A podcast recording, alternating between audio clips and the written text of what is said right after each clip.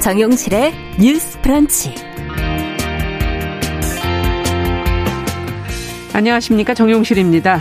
대선 이후 정치권이 바쁘게 돌아가고 있습니다. 윤석열 대통령 당선인은 어제 청와대에서 사정 인사검증을 담당해온 이 민정수석실을 폐지하겠다고 밝혀서 관심을 모으고 있는데요.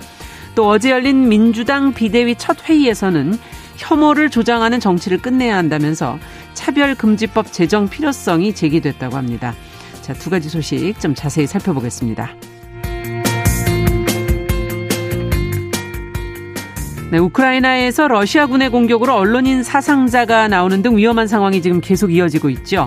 이 사태를 해결하기 위해서는 강대국들이 더 적극적으로 나서야 하지만 미국, 일본, 중국의 입장이 달라서 쉽지 않은 것 같습니다. 자, 이에 관한 해외 언론의 분석 모아서 살펴보도록 하겠습니다. 자, 3월 15일 화요일 정용실의 뉴스 브런치 문을 엽니다.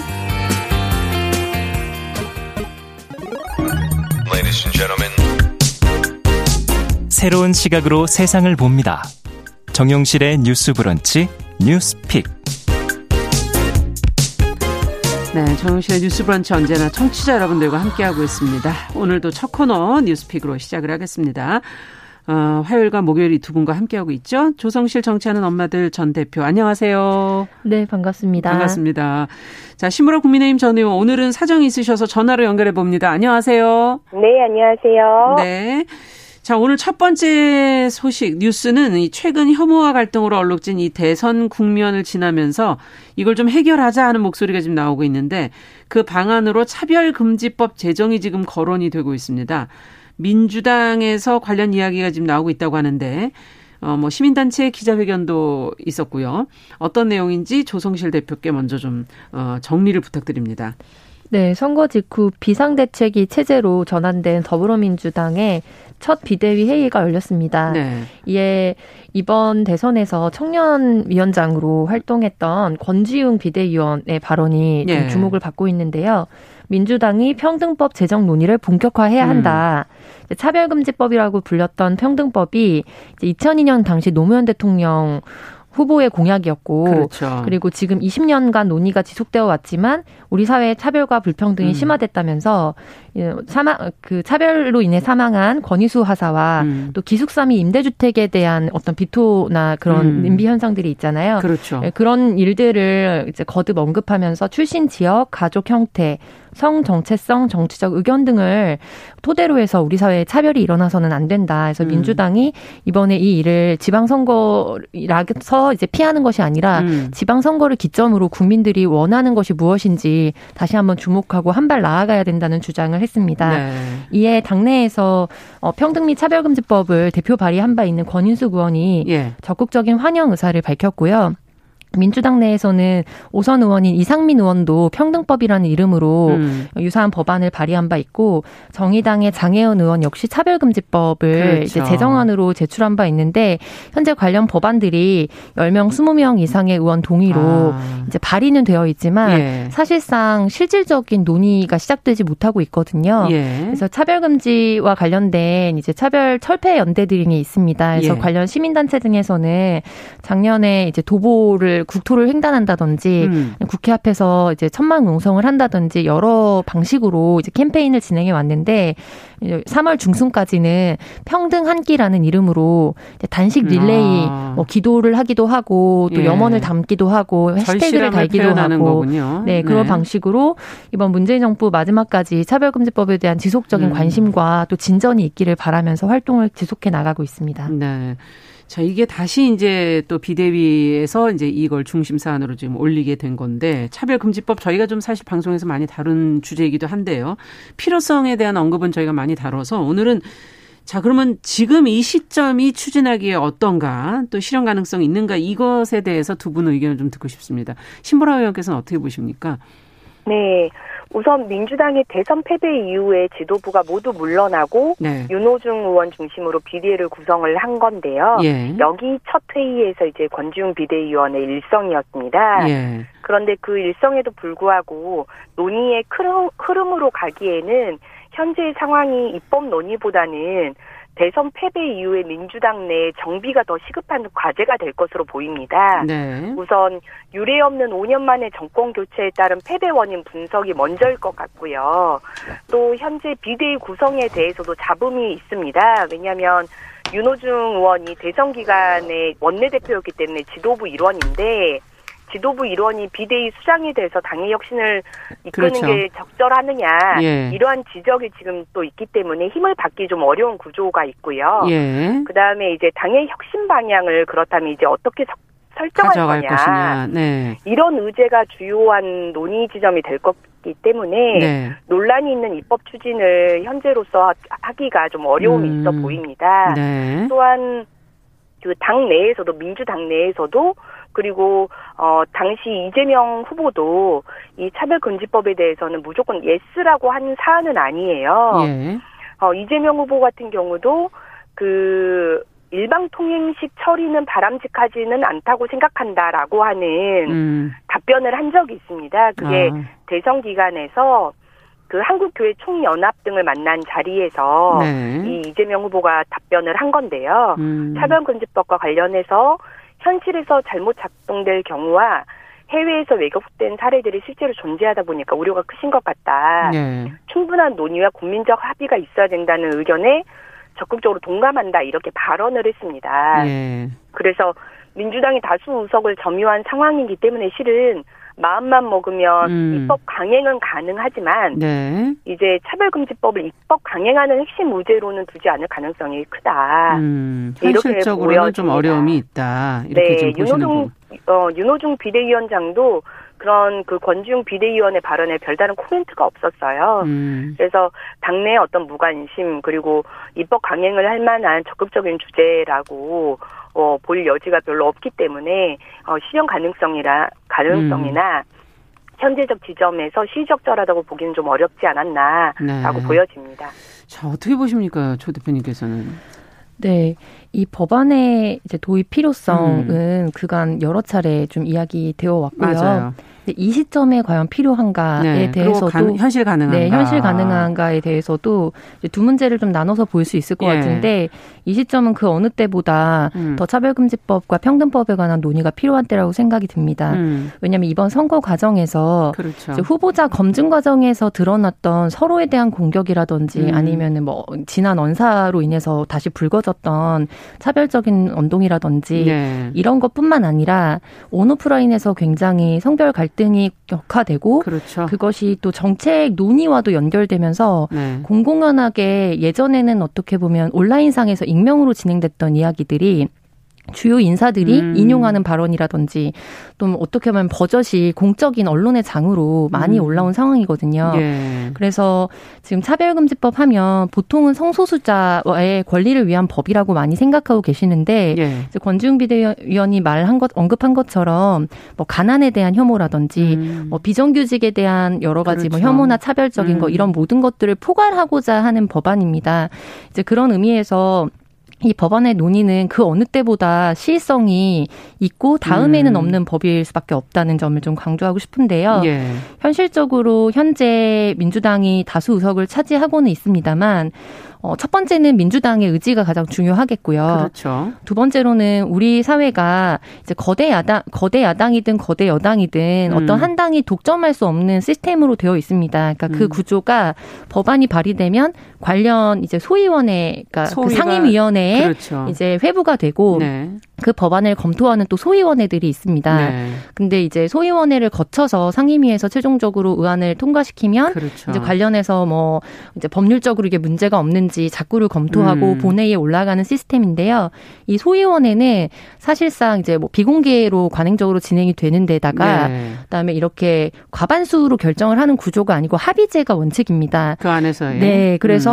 이제 다수의 당이 어떤 것들을 더 힘있게 밀고 갈 수는 있지만 음. 여야의 합의가 없이 사실은 법안이 굉장히 쟁점이 많은 법안이 통과되거나 논의가 시작되기는 좀 어려워요. 그렇죠. 그리고 음. 무엇보다 이게 기존에 처음으로 이제 이번 국회에서 발의를 했던 거는 정의당 장혜원 의원인데 네.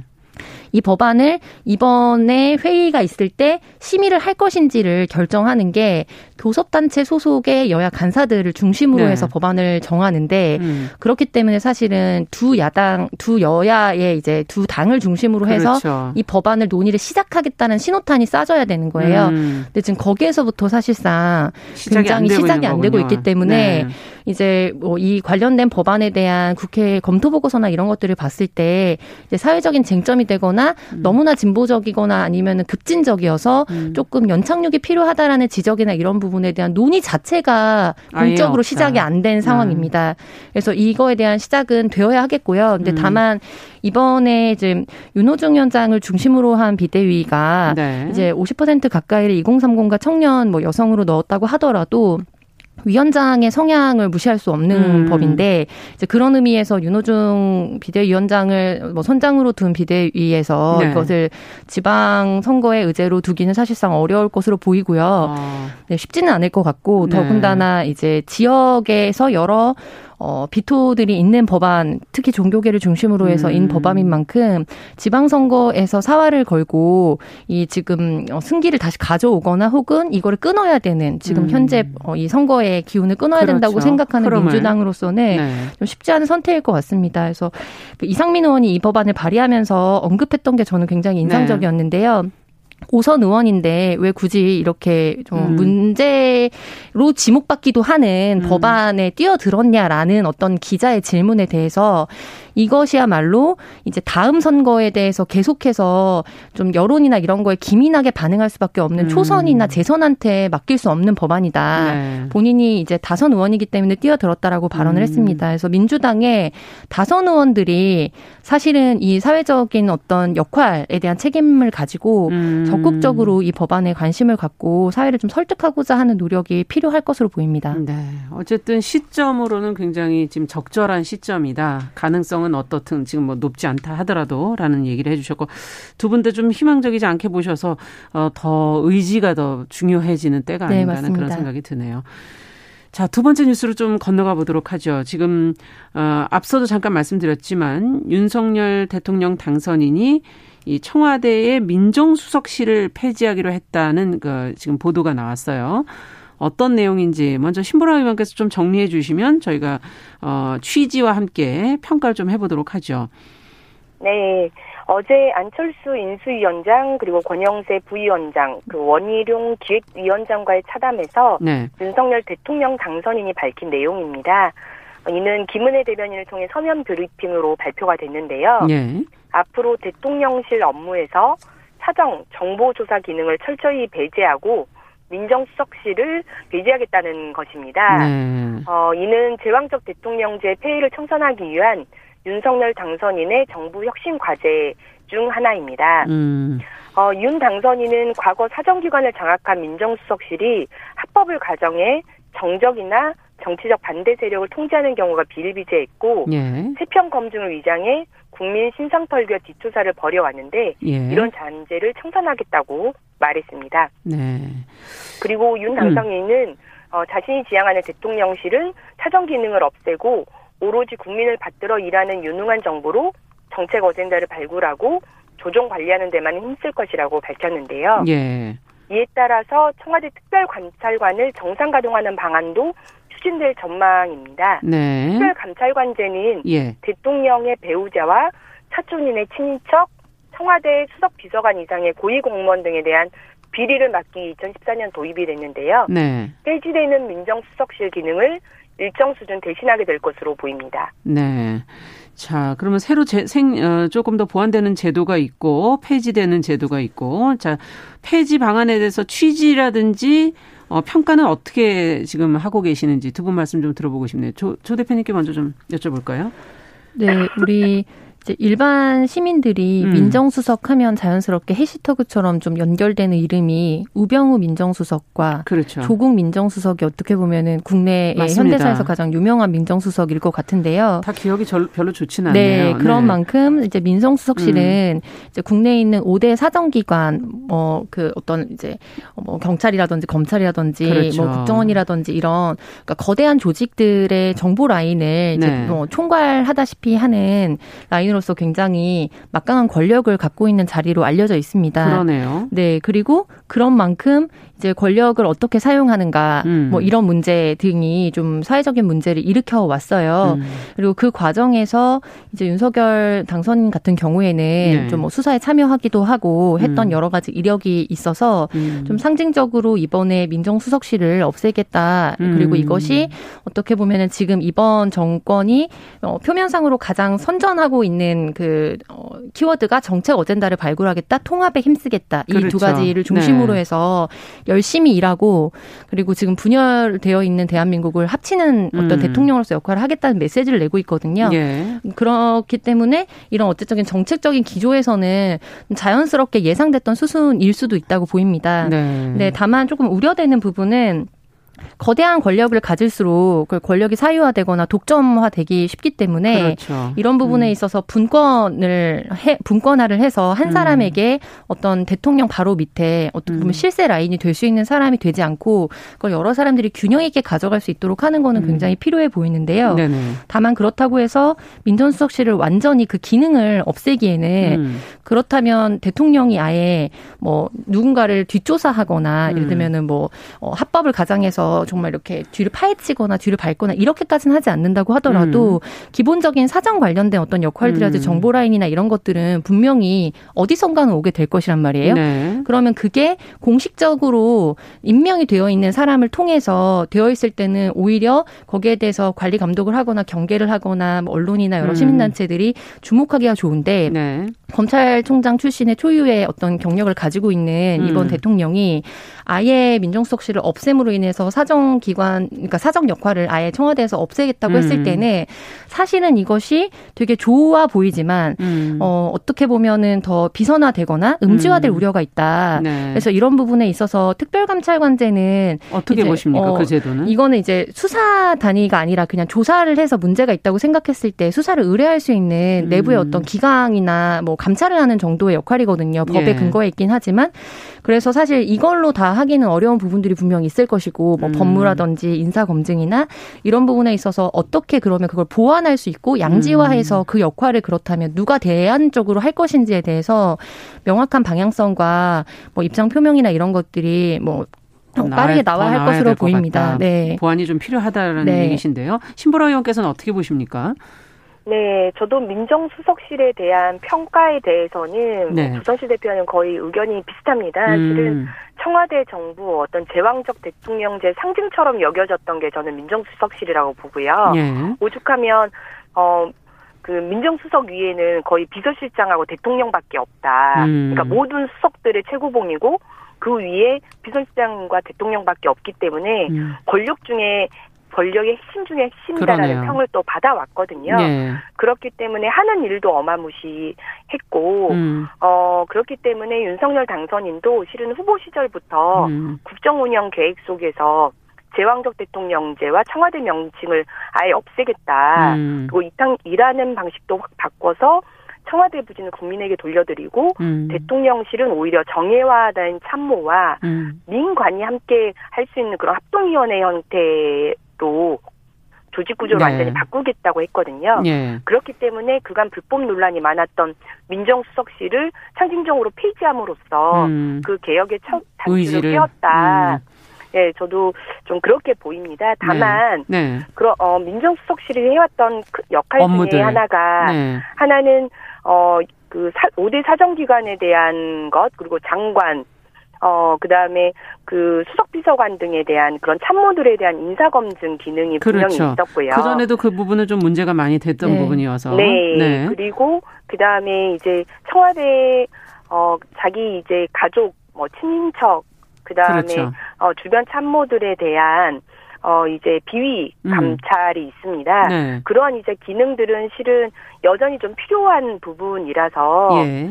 어, 이 부분을 어떻게 이제 개편해 갈 것인가에 대해서는 예. 새롭게 논의가 되어 것으로 보니, 보입니다. 예. 다만 그래서 인사 기능은 어, 다른 그 청와대 내 다른 기능으로 이전을 하거나 예. 아니면 뭐 인사수석실이랄지 이런 형태로 음. 어 기능을 다른 곳으로 이전하는 방향이 검토되지 않을까 하는 생각이 들고요. 예. 그다음에 이제 그 감찰과 관련한 비감찰과 관한 부분은 특별감찰관제를 부활시켜서 예. 하는 방안이 유력히 검토되고 있는 것으로 들립니다. 예. 특히 이제 특별감찰관 제도가 어, 문재인 정부 때는 있었음에도 불구하고 예. 아예 인선을 하지 않았거든요. 5년 내내 공석이었습니다. 음. 음. 그러다 보니까 공수처는 이제 국회의원을 비롯해서 네. 여러 이제 고위공직자들을 고위공직자. 수사하는 거지 네. 특별관찰관처럼 대통령의 친인척이나 가족들을 감찰 대상으로 하고 있지는 않거든요. 네. 그렇기 때문에 이게 기능의 어, 차이가 분명히 존재하기 때문에 음. 특별감찰관제가 그러한 부활을 통해서 어, 그 대통령의 친인척과 가족 비리를 엄단하겠다는 그런 것도 네. 실현할 수 있는 대안이 되지 않을까라는 생각이 듭니다. 네, 기능 이전이라든지 아무래도 대안을 마련할 것이다라는 얘기를 해주셨어요. 네. 끝으로 조성시 대표께서 간단하게 말씀해 주신다면. 네, 가족 음. 리스크가 어떻게 보면 가장 큰 문제로 대두됐던 당선인이었던 만큼 음. 이제 특별감찰관 관제를 비롯해서 음. 이제 주변 측근들에 대한 어떤 비위나 이런 거에 대한 제속적인 뭐 감시나 감독 들은 좀 있어야 할 것으로 그렇죠. 보이고요. 네. 다만 이번 대선에서 윤 당선인이 당선될 경우에 검찰공화국이 될 우려가 크다. 이것이 음. 어떻게 보면 반대 진영이 또 어떤 슬로건이기도 했거든요. 네. 그래서 그런 우려의 여지를 남기는 어떤 정책들을 준비되지 음. 않은 상태에서 어떤 키워드 중심으로 내놓는 거는 오히려 지금 국론이 굉장히 또 분열될 수 있는 여지가 있기 때문에 음. 좀 종합적인 청사진을 통해서 좀 긍정적인 미래를 볼 수 있으면 좋겠습니다. 그래야 되겠네요. 예. 자, 뉴스픽 신보라 국민의힘 전 의원 조성실 정 치하는 엄마들 전 대표 두 분과 함께했습니다. 말씀 잘 들었습니다. 감사합니다. 네, 감사합니다. 감사합니다. 네, 정용실의 뉴스 브런치 일부 마치고 저는 잠시 후에 돌아오겠습니다.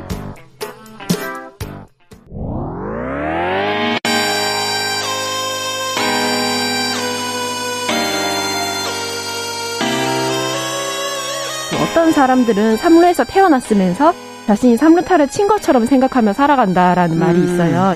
3분 즉석칼에 만들듯이 법안을 뚝딱뚝딱 잘 만들어내시는 분들이 왜 여기에 대해서는 음. 이렇게 직무유기를 하고 있을까 그런 문제가 들고 따끔하게 이 예. 여성 팬티에 달려있는 정체불명, 의미불명의 리본에 대해서 생각을 하게 됩니다. 도대체 이 아이는 왜 있는가? 경쾌하게 정말 그런가요? 외신도 당황한 거죠. 이 사건을 보고 예. 도대체 한국에서 무슨 일이 벌어지고 있는 거냐. 음. 이거 한국의 성보수주의 때문 아니냐. 할 말은 하면서 같이 고민해보겠습니다. 고민해 보겠습니다. 세상을 보는 따뜻한 시선. 정용실의 뉴스 브런치. 네, 정용실의 뉴스 브런치 듣고 계신 지금 시각 11시 31분입니다. 아, 시인의 눈으로 뉴스와 세상을 좀 들여다보죠. 시시한가? 오늘도 방수진 시인 잘해 주셨어요. 어서 오세요. 네, 안녕하세요. 어떤 뉴스로 오늘 좀 들여다볼까요? 네, 아나운서님께서도 네. 반려동물 키우... 키우고 있죠. 네, 그렇게 강아지. 하고 있는데요. 동물과 참 대화할 수 있다면 어떨까? 아, 저도 가끔 그런 상상해요. 네. 네 말을 좀 제가 하면 알아듣고 뭔가 뭐, 반응을 하는 것 같긴 한데 하는, 네. 말을 안 하니까 그런 상상 다들 한 번쯤 해 보셨을 예. 것 같은데요. 이제 이 생각이 현실이 될 날이 머지 않은 것 같습니다. 어, 한겨레 신문 기사에 따르면 이제 돼지의 감정 상태를 해독할 수 있는 알고리즘이 오. 개발됐다고 하는데요. 엘로디 브리퍼 덴마크 코펜하겐대 교수 등 예. 이런 연구자들이 덴마크, 스위스, 프랑스, 독일 등의 유럽 6개국의 상업적인 양돈장과 실험 시설에서 돼지 411마리의 7,414가지의 소리를 녹음해서 이런 결과를 만들어냈다고 해요. 대단하네요. 네. 여기에는 돼지가 태어났을 때부터 도축장에 갈 때까지 19가지 음. 다른 상황에서 내는 소리가 담겼다고 합니다. 이 소리가 나타내는 감정이 긍정적인지 부정적인지 음. 분류할 수 있도록 기계 학습 알고리즘을 훈련을 시켰더니 두 상황에서 내는 소리가 크게 달랐다고 합니다. 아. 형제 돼지들과 어울려 놀거나 젖을 빨 때, 잠깐 헤어졌던 어미와 다시 만날 때, 뭐 뛰어놀 때 이런 긍정적인 상황에서는 훨씬 짧고 진폭이 적은 소리를 냈다고 하고요. 음. 반대로 어미와 헤어지거나 싸울 때, 짓눌렸을 때, 뭐 죽음을 앞둘 때, 뭐 이런 부정적 음. 상황에서는 높은 음의 음조 변화가 큰 비명을 지르거나 꽥꽥 아. 거렸다고 합니다. 비명 비슷하게 들렸겠네요, 네. 진짜. 예. 그냥 우리 안에 있는 평범한 상황에서 내는 소리도 좀 그래도 어, 알아봤다고 예. 하는데요. 이런 다양한 상황에서 내는 소리를 학습한 인공지능 프로그램이 이제 돼지의 감정 상태를 음. 매우 정확하게 파악했다라고 볼 수 있겠습니다. 네. 조만간 돼지의 마음을 실시간으로 알려주는 시스템이 나올 가능성이 커진 거죠. 야. 이런 걸 개발하면 다양한 목적으로 사용할 수도 있을 텐데요. 예. 개발자들은 무엇을 원할까요? 연구를 진행한 브리퍼 교수 말에 따르면 누군가 우리가 개발한 알고리즘에 알고리즘을 앱으로 만들어서 음. 농가에서 동물 복지를 향상시키는데 활용했으면 좋겠다. 동물의 마음을 좀 이해하면서 키우실 수 있도록. 네, 그렇게 아. 말했다고 하네요. 네.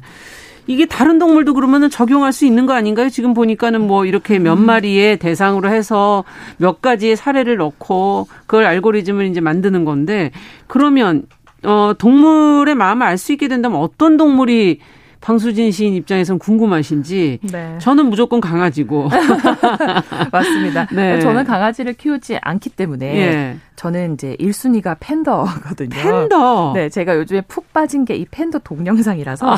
이 복슬복슬한 털, 막 순수해 보이는 눈, 그 예. 대나무 잎을 막 야무지게 먹는 모습이 너무 매력적이라서 어. 자기 전에 꼭 필수 시청하는 영상입니다. 그렇군요. 네, 주인공 팬더가 이제 막 사육사분들을 너무 잘 따르고 막 사람처럼 매달리기도 하고 막 놀아 달라고 하는데 음. 그 모습이 정말 어린 아이 같더라고요. 그렇군요. 요 며칠 전에 한방눈이 크게 내렸을 때 팬더가 눈밭을 뒹구는데 그게 너무 행복하고 컵이어서 팬더가 말을 할 수 있으면 저 촉감이 어떤 촉감인지 말해줬으면 좋겠다 이런 좀 욕구가 있었습니다. 음. 그래서 빨리 팬더 감정 상태 알아볼 수 있는 개발을 촉구합니다.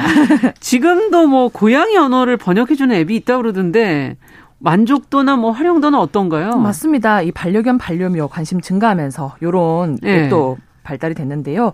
예를 들자면 음. 미땡땡톡이라는 어, 고양이 언어 번역 앱이, 앱이 있습니다. 어. 이 앱은 이제 고양이 울음소리를 크게 아홉 가지로 구분한다고 하는데요. 어. 방어, 싸움, 화남, 기쁨, 사냥, 짝짓기, 집사 부르기, 아픔, 휴식. 아. 와, 이 상황에 맞지 않은 번역이 나오면 스스로 수정도 할 수 있다고 합니다. 아, 우리 집 양이가 밤낼 때 오늘 내는 울음소리를 음. 앱이 잘못 기록을 해서 뭐 기분이 나빠요라고 번역을 한다면 음. 제가 거기서 밥 사주세요, 밥 주세요 이렇게 입력을 하면 다음부터는 그걸 밥 주세요로 음. 네, 다시 번역을 해주는 거죠.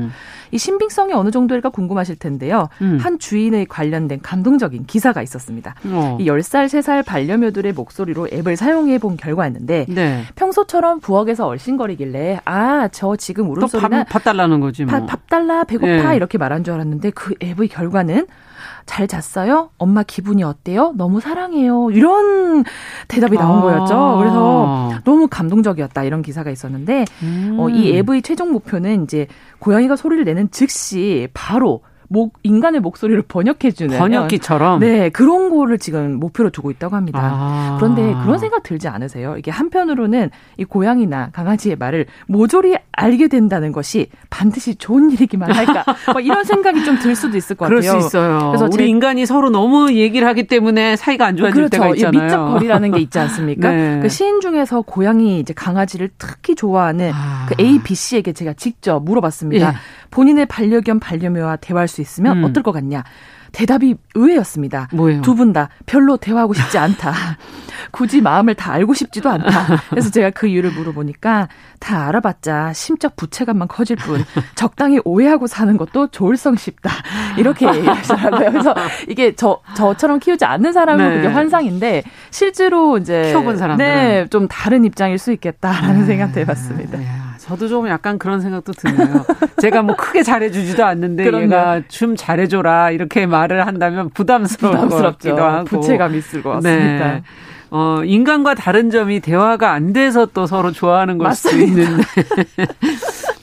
근데 대신에 이 반려동물의 마음을 안다면 정말 어 어떤 위기의 순간 음. 뭐 힘 그러니까 뭐 학대나 유기하려는 순간에 말을 하는 거가 나온다면 좀 그거는 막을 수 있지 않을까 이런 생각도 들기도 하네요. 맞습니다. 그 사람이 가지고 있는 심성 중에 하나가 이제 측은지심, 동병상련 음. 아니겠습니까? 그래서 동물도 사람처럼 감정을 가지고 있다는 걸 알고는 있지만 음. 이걸 직접 말로써 듣는 거와 짐작하는 건 사뭇 아, 다르지 그렇죠. 않습니까? 다르죠. 그래서 마음을 정말 직접 음성으로 듣게 되면 음. 아마 동물의 측면에서 좀 모든 행동을 고려하게 되고 권익과 복지에 좀 더 관심을 그렇죠. 가지지 않을까 싶습니다. 네. 정말 인간과 동물이 대화하는 건 뭐 아마 예전에 영화 같은 데서도 보면 어떤 어, 환타지 맞습니다. 꿈처럼 어, 느껴지기도 하는데 네. 어, 말하는 동물이 나오거나 뭐 동물이 뭐 은혜를 갚거나 복수하는 음. 내용 이런 것들은 사실 문학 속에서도 사실 나오기도 하고. 네. 네. 인간의 환상인가요, 이거는? 맞습니다. 이게 멀리 갈 곳도 없이 전래동화 속에서 음. 이런 소재가 많죠. 뭐 은혜 갚은 까치, 뭐 그쵸. 주인을 살린 누렁이 이야기, 맞아요. 착한 소녀를 구한 두꺼비, 뭐 이런 것들이 아마 오래전부터 있어온 인간의 한 지적 호기심의 영역이 아닐까 음. 싶습니다. 최근에도 이런 고양이, 강아지, 반려견, 반려묘에 관한 이제 문학 작품들도 나왔는데 음. 이 좋아하는 시인 소설가들이 산문을 모은 엔솔로지 작품집도 출간되는 추세입니다. 네. 뭐 고양이와 함께 사는 18명의 시인들이 반려묘에 관한 맞아요. 36편의 시와 이제 짧은 산문을 엮은 뭐 그대 고양이는 다장할게요라던가 음. 뭐 반려견과 함께 쓴 뭐 나 게이슴의 감사호 등의 어, 음. 엔솔로지 작품들을 보면 참 이런 문학 작품에 있어서도 동물은 떼어놓을 수 없는 소재이자 그렇죠. 관심의 영역이니까 계속 이어질 맞습니다. 거고. 네. 네. 근데 이제 결국은 앞서 뭐 동물복지 얘기를 했지만 돼지의 감정을 알아서 제대로 해보자 이렇게 음. 얘기했지만 결국은 도축하는 거 아니에요? 맞습니다. 이게 이게 뭐 비판적인 음. 입장에서 본다면 뭐 그렇게 좋은 건가? 네. 이런 생각도 들기도 하고요. 이 부분이 오늘 제가 고민을 가장 많이 했었던 지점인데요. 이 그 끝이 인간의 욕망을 위한 죽음이 된다면 과연 동물 복지가 진정한 맞나? 의미를 가질 것인가? 이런 네. 근원적 의문이 드는데요. 한편으로 또 보면 동물이 인간의 어떤 필요에 의해서 이제 죽음을 피할 수는 없겠지만 살아있는 순간만이라도 그들의 감정과 행복을 고려하는 것도 또한 음. 우리가 할 수 있는 복지가 아니겠는가 이런 의견도 있을 것 같아요. 복지라는 단어를 사전에서 찾아보면 행복한 삶이란 뜻이거든요. 음. 근데 삶은 살아 있음, 사는 일이란 뜻이에요. 네. 즉 복지는 살아 있음을 전제로 한 것이죠. 음. 그렇게 따지면 살아있는 동안이라도 복지를 제공하자는 뜻은 크게 맥락이 벗어나지 않는 것 같지만 네. 한편으로는 이들이 원하지 않는 죽음을 맞이한다고 봤을 때 이 살아있음의 순간을 어디까지 볼 것인가. 음. 도축당하는 동물들이 그 도축되는 순간에도 고통을 크게 느낀다고 하잖아요. 네. 죽어있는 그 순간까지도 살아있음으로 본다면 이 도축이 과연 의미가 음. 있는 것인가 이런 생각도 들죠.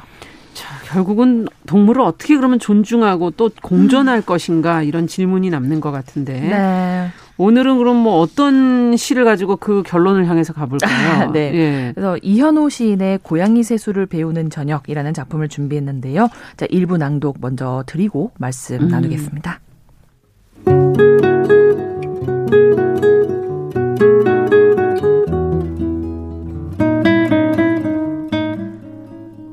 고양이 세수를 배우는 저녁 이현호 고양이를 때릴 뻔했다.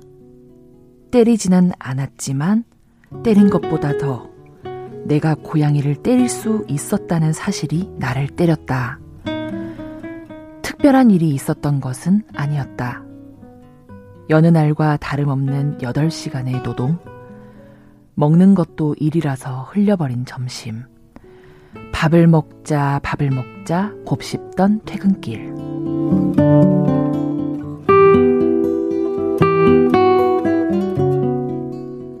어서 밥을 먹자, 밥을 먹자 설거지를 하는 내내 밥을 달라, 밥을 달라 낑낑거리는 울음.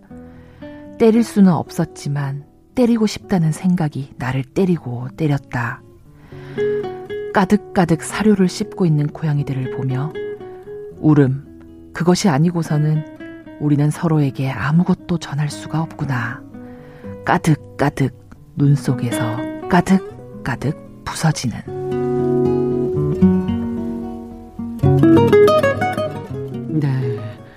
이현호 시인의 고양이 세수를 배우는 저녁 같이 들어봤는데 정말 이 키우다 보면은 예쁜 순간이 뭐 80이라 하더라도 네. 가끔 말 안 듣고 하면은 욱할 때가 있거든요. 맞습니다. 그 마음을 잘 표현하신 네, 것 같아요. 맞습니다. 네. 실제로 이현호 씨는 굉장히 알려진 그 아. 고양이를 굉장히 사랑하는 시인 중에 한 명인데 그렇군요. 이 말씀드렸던 그대 고양이는 다정할게요 엔솔로지 시집에 음. 이 작품이 수록돼 있습니다. 음. 이 시를 읽으시면서 한 번쯤 공감하셨을 그 그럼요, 그 작품이. 예, 장면이 떠오르실 것 같아요. 네. 그 이현호 시인이 이 시를 쓰게 된 배경을 이렇게 말을 했는데요. 있는데요. 어. 우다다 고양이들이 달리는 소리, 우당탕 고양이들이 사고를 쳐서 높은데 물건이 떨어지는 소리. 맞아요. 야옹야옹 화장실을 치워달라, 밥을 달라, 보채는 소리. 나는 갑자기 이 소리들이 몹시 그리웠다. 음. 고양이를 혼내고 싶었던 마음을 자책하는 시가 아니라 고양이들어 더 시끄럽게 굴라고 등을 떠미는 시를 쓰고 음. 싶었다.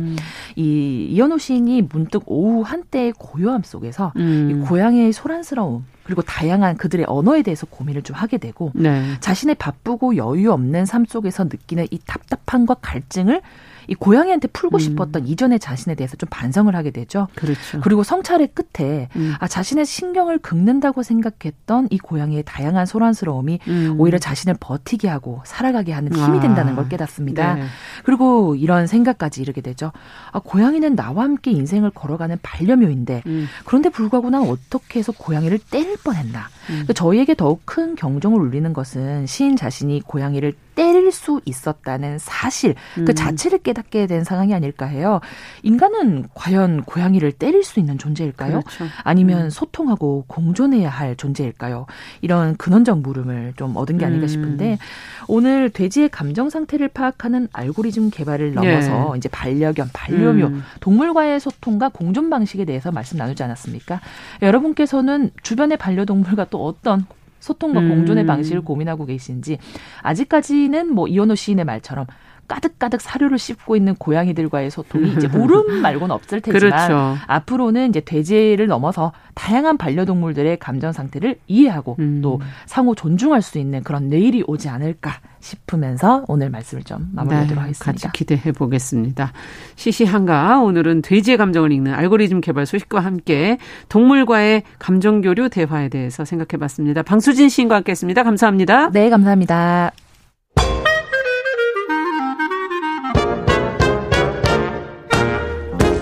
모두가 행복한 미래 정용실의 뉴스 브런치 네,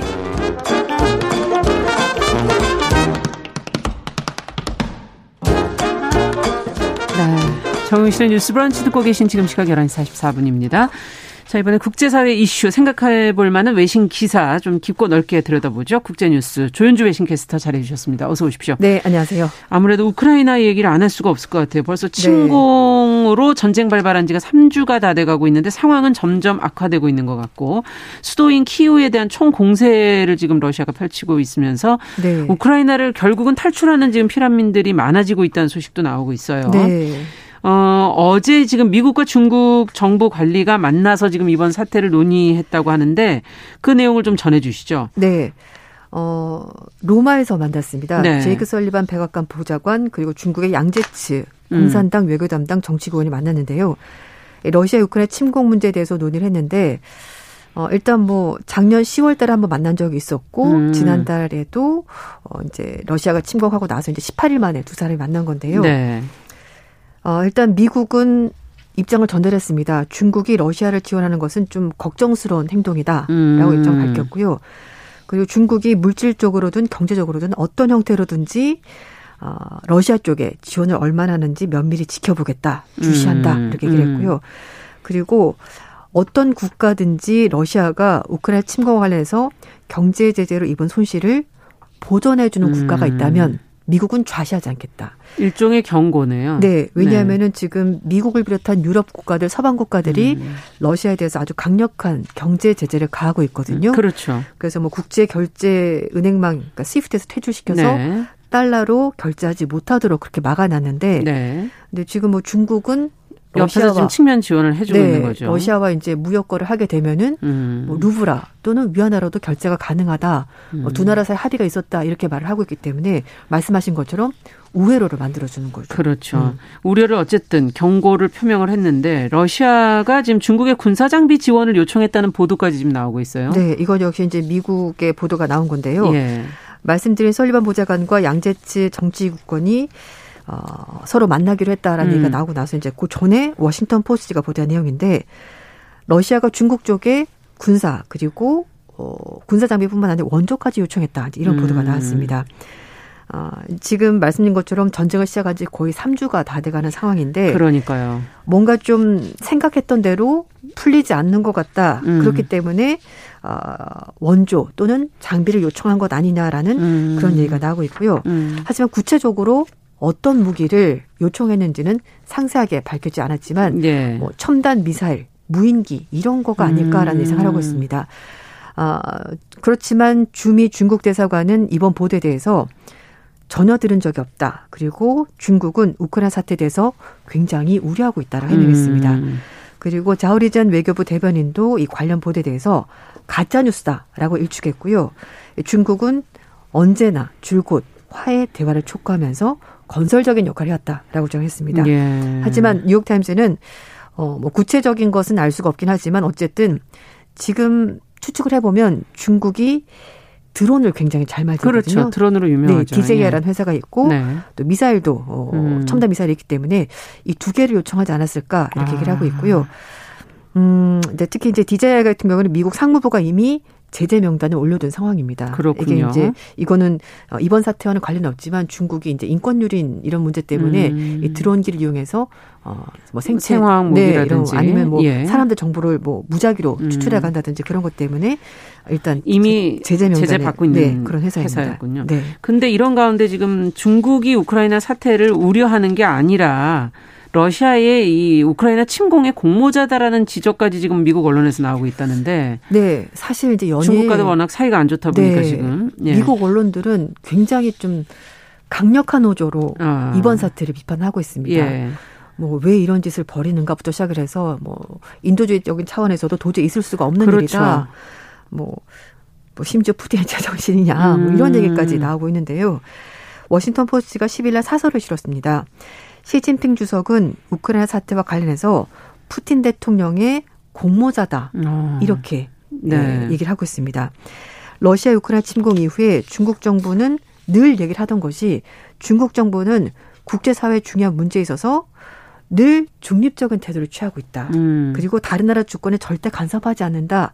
네, 이렇게 얘기를 했는데 이번 사태는 뭐냐? 음. 중국이 절대 실수한 거 아니다. 그렇죠. 아, make no mistake 이렇게 말하면서 네. 중국은 우크라이나나 서방 편을 서지 않고, 네. 중국 편에 서기로 선택을 한 거다. 러시아 편에 서기로. 네, 네. 네. 이렇게 얘기를 한 겁니다. 네. 그러면서 시진핑 유석은 늘 얘기를 하는 것이 우크라이나 사태에 대해서 우려한다. 모든 당사자가 최대한 자제심을 발휘해야 한다. 이건 북핵 문제에 대해서 늘 마찬가지로 똑같은 문장을 네. 쓰고 있는데요. 겉으로 그렇지, 보여지는 모습과 다르다는 네, 거군요. 제가 얼마 왜 지난번에 한번 말씀드렸는데 네. 말과 행동이 다르다는 얘기를 음. 지금 서방 언론들이 계속 지적을 하거든요.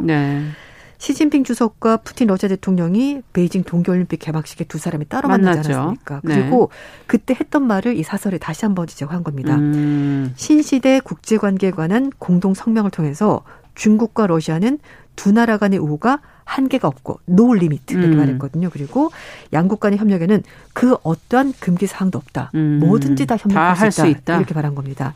그렇기 때문에 중국이 미국 주도의 국제 질서를 약화시키기 위해서 러시아를 지원할 가능성이 결국 있다라는 것을 이런 여러 가지 그렇군요. 말과 행동을 보면 알 수가 있다라고 사설을 지적하는 겁니다. 네, 사실은 러시아가 우크라이나를 실제 침공할 것인가를 예상하지 못했었잖아요. 네. 전문가들이. 그렇죠. 네, 맞아요. 그 워싱턴 포스트 그 부분을 지적을 하는데요. 말씀드린 것처럼 중국이 늘 국제 문제에 있어서는 내정 불간섭 그리고 어, 각 국가의 주권을 존중한다 이런 입장을 밝혔습니다. 네. 실제로 아프리카에 그렇게 분쟁이 많았어도 뭐 자원만 가져가고 이렇게 외교만 하지 음. 절대 거기에 개입하지 않았었거든요. 음. 그때도 중국이 말했던 것이 우리는 내정 가섭하지 않는다. 음. 이걸 줄기차게 정했단 말입니다. 네. 그래서 네. 전문가들도 각국 정부 관리들도 중국도 실제적으로 우크라이나 사태에 대해서 걱정스럽다, 음. 우려한다 이렇게 말을 했었고 시진핑 주석도 어 그래서 그 입장을 견제할 거라고 생각을 했었던 겁니다. 그래서 시진핑 주석이 푸틴 대통령을 설득을 해서 우크라이나를 물리적으로 침공하는 일은 하지 않도록 어, 압력을 가해줄 거라고 서방 국가들은 너무 큰 기대를, 기대를 했던 거죠. 네. 근데 그게 아니었던 아니었다. 겁니다. 네. 이거는 어느 정도는 생각할 수 있는 얘기가 시나리오가 아니었을까 하는 생각은 드는데 미국이 어, 중국이 이렇게 러시아, 미국과 사이가 안 좋다 보니 더, 네. 더더구나 러시아를 네. 이렇게 두둔할 수 있다는 가능성은 높은 거 아니었나요? 이제 그 바이든 대통령이 했던 말을 보시면 그런 부분을 읽을 수가 있는데요. 네. 왜냐하면은 바이든 대통령이 그 러시아 우크라이나 침공하고 나서 얘기를 했던 것이 러시아가 계획대로 움직이는 것 같다. 그런 음. 말 했었거든요. 스케줄 네. 표대로 움직이는 것 같다라는 말 했었는데 그 얘기를 유추해 보자면 미국은 어느 정도는 러시아가 진짜 물리력을 동원해서 음. 우크라이나를 침공할 거라고 예상을 했던 것 같습니다. 작년 11월 달에 미국 당국자들이 왕이 중국 외교부장 친강 미, 어, 주미 중국 대사를 포함해서 중국 당국자들과 비공개로 만난 적이 예. 있다고 뉴욕타임스가 보도를 했습니다.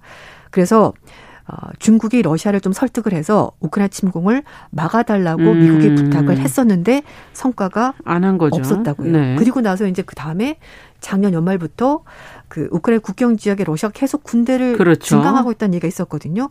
이런 여러 가지들을 봤었을 때 미국도 설마 설마 했지만 좀 예상은 했었고 음. 그렇지만 그래도 중국이 역할을 해서 좀 설득을 해주기를 계속 얘기했지만 성과가 없었고 네. 결국 우려는 현실이 된 겁니다. 음. 어, 왕 부장이 지난 7일 날 서방의 러시아 제재에 대해서 어, 서로에게 가장 중요한 이웃이자 전략적 파트너라면서 음. 입장을 탁 드러낸 겁니다. 아, 예. 그리고 국제 정세가 예. 아무리 좋지 않더라도 중국과 러시아는 전략적 역량을 유지할 것이고 네.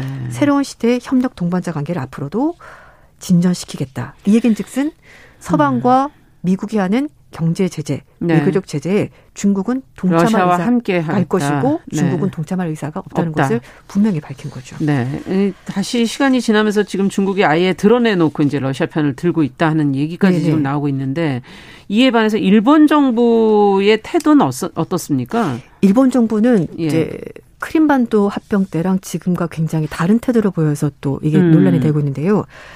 크림반도가 이제 러시아에서 합병이 됐을 때는 좀 미온적인 태도를 보였습니다. 네. 그때도 미국과 서방 국가들이 제재를 가했는데 그때는 제재에서 살짝 빠졌거든요. 아. 그때 빠졌던 이유는 쿠릴 열도, 그러니까 네. 북방 사계섬을 두고 러시아와 일본이 아, 영토 분쟁을 벌이고 있었고요. 아. 지금도 그건 해결되지 않은 그렇죠. 문제긴 한데 네네. 그때는 협상을 벌이고 있었어요. 그 중에 몇 아. 개라도 받기 위해서 일본이 하고 있었고 그래서 네. 그때 일본 생각은 굳이 러시아를 자극할 필요가 없었다. 음. 그래서 빠진 거고 이번에는 입장이 달라진 이유가 음. 그렇다 보니까 과연 그러면 국제사회에서 일본의 역할은 뭐냐? 네. 너는 미국의 동맹이 맞냐? 그렇죠. 어, 이렇게 이제 비판이 나왔고요. 그래서 네. 이번에는 좀더 적극적인 방식으로 어. 개입을 하게 된 거고 일본도 어, 주요 7개국 중에 하나다라고 얘기를 하면서 음. 미국의 믿을 만한 파트너 일본이 맞다라는 것을 보여주기 위해서 좀 더 적극적으로 음. 우크라이나 사태에 개입을 하고 있는 겁니다. 게다가 최근에 뭐 유엔 안보리 상임 이사국 진출에 음. 대해서도 기시다 일본 총리가 뭐 하고 싶다 이렇게 입장까지 음. 밝히면서 국제사회에서 자신의 입지 위상을 좀 더 높이기 위해서 그렇군요. 제재 적극적으로 나서고 있는데 이런 걸 보면은 일본이 필요에 따라서 음. 이쪽에 들어가기도 하고 저쪽에 들어가고 자, 자신들의 이익에 따라서 그리고 또 중국을 견제해야 되니까 이번에는 중국 보란 듯이 네. 제재도 같이 동참을 하고 그렇군요. 이런 입장을 취하면서 일본이 이중적인 태도를. 어떤 목적을 가지고 음. 이번 사태에 임하고 있다라는 분석이 나오는 겁니다. 네, 지금 뭐 독일도 다시 무장을 한다는 뭐 그런 얘기도 지금 나오고 네. 있고 지금 일본도 지금 아베 신조 총리가 핵무기 배치 얘기까지 지금 나오는 것 같아요. 네, 그래서 어 사실 뭐 나토가 어 이제 뭐 일본이 미국의 동맹국이긴 하니까 혹시라도 예. 무슨 일이 생기면 미국이 도와줄 거다. 뭐 미국이 음. 이제 할 거라고 하는데 거기서 아베 총리 한 발 더 나가서 그러지 말고 아예 일본이 핵무기를 가져오자. 음. 우리도 방어를 해야 된다. 꼭뭐 핵무기를 사용해서 전쟁을 했다고 해서 우리가 핵무기를 가져 못하도록 하는 것은 말이 안 되지 않냐라고 음. 말을 하면서 우크라이나 얘기를 드는 겁니다. 우크라이나가 핵을 다 포기하지 않았습니까? 그래서 네. 거 봐라 핵이 없으니까 결국 러시아한테 저렇게 당하지 않냐라고 말을 하면서 예. 이걸 약간 이상하게 대비를 시키면서 그럼 일본도 무장하겠다는 핵무장을 거죠. 하겠다라고 하는데요. 하지만 네. 아, 기시다 총리 그건 너무 나간 얘기고 그렇게 음. 할 수는 없을 것 같다며 그 부분에 대해서는 일단 선을 그었습니다. 음. 그리고 어, 일본은 또 핵 확산 금지 조약 가입국이기 때문에 그렇죠. 103원칙이 있기 때문에 이걸 가져올 수가 없는 법적으로도 그런 상황입니다. 네. 앞으로 또 어떻게 될지 저희가 또 계속 지켜보면서 국제 뉴스에서 네. 우크라이나 소식은 좀 전해드리도록 하죠. 오늘도 조현주 배신캐스터와 함께 관련 어, 국의 어, 3국의 입장 들어봤습니다. 말씀 잘 들었습니다. 감사합니다. 네, 감사합니다. 자, 정용실의 뉴스 브런치 3월 15일 화요일 순서 인사드리고요. 저는 내일 다시 뵙겠습니다. 안녕히 계십시오.